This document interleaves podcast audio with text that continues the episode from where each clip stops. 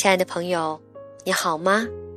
欢迎您继续收听荔枝电台遇见奇迹，FM 一三二二六八。今天让我们一起来说想象力好吗？想象力啊，真的是一个非常空泛的词语。可是今天我碰到一个小朋友，我就深切的体会到了什么。是想象力，想象力有多么的重要。就在今天，有一个小朋友告诉我说，他不喜欢上美术课。我问他为什么不喜欢？我说：难道是因为你不喜欢画画吗？他说：当然不是了，我特别喜欢画画，可是我却不喜欢上美术课。听到这里，我就很好奇了。我说：“那是为什么呢？发生了什么让你不喜欢上美术课呢？”那个小朋友非常认真的告诉我说：“你知道吗？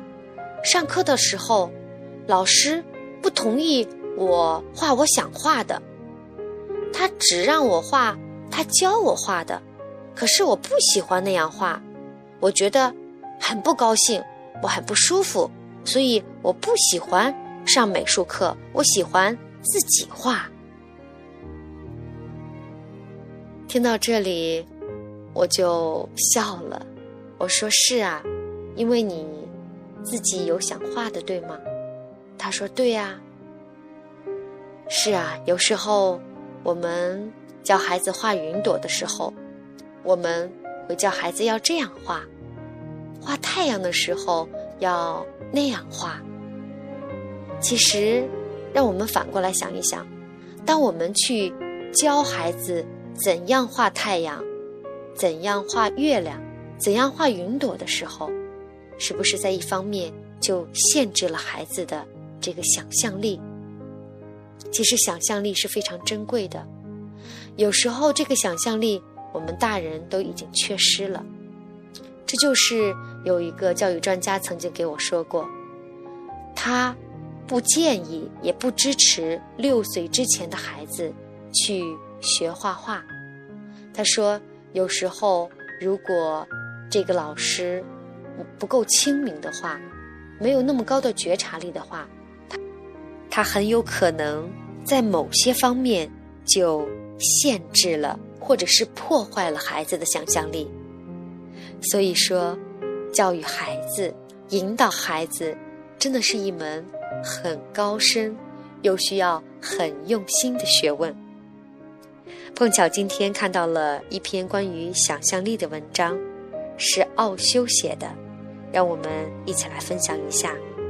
他说：“永远都不要否定想象力，这是人类唯一具有创造性的能力，唯一有诗意的能力，而一个人不应当否定他。”否定了他，想象力就会变得非常有报复性；否定他，他就会变成噩梦；否定他，他就会非常有破坏性；否则，他会非常的有创造力，而他就只是纯粹的创造力而已。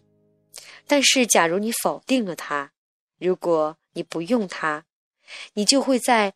创造力和制造力之间产生矛盾，这样的话，你必输无疑。科学永远也赢不过艺术，逻辑也永远赢不过爱，历史永远赢不过神话故事，现实跟梦想相比是贫乏的，非常的贫乏。如果你带着任何反对想象力的念头，那么把它丢掉吧，因为我们每个人都携带着它。这个时代也许极为反对想象力，人们被教育要实际、现实、务实，还有各种各样的荒唐事。人们应当更有梦想。更孩童般的、更狂喜和心花怒放。人们应当有能力制造欢乐，唯有这样，你才能达到你的本源。神一定是一个想象力十足的人。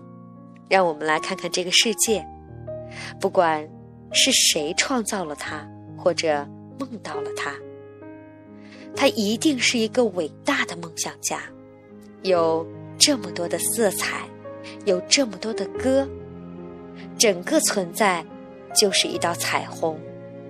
他一定是出自深厚的想象力。这是奥修对于想象力的一个说法。看来，不管从哪一个层面上来讲，想象力对于大人和孩子都是非常必要的。一个人因为有想象力，他的生活会更加的多姿多彩。也许因为丧失了想象力，他的世界就会变得。没有了那么丰富，甚至变得黑白无趣起来。那么，让我们支持自己的想象力，支持孩子的想象力，让我们的生活变得更加多姿多彩吧。好，亲爱的朋友，感谢您的收听，我们下期再会。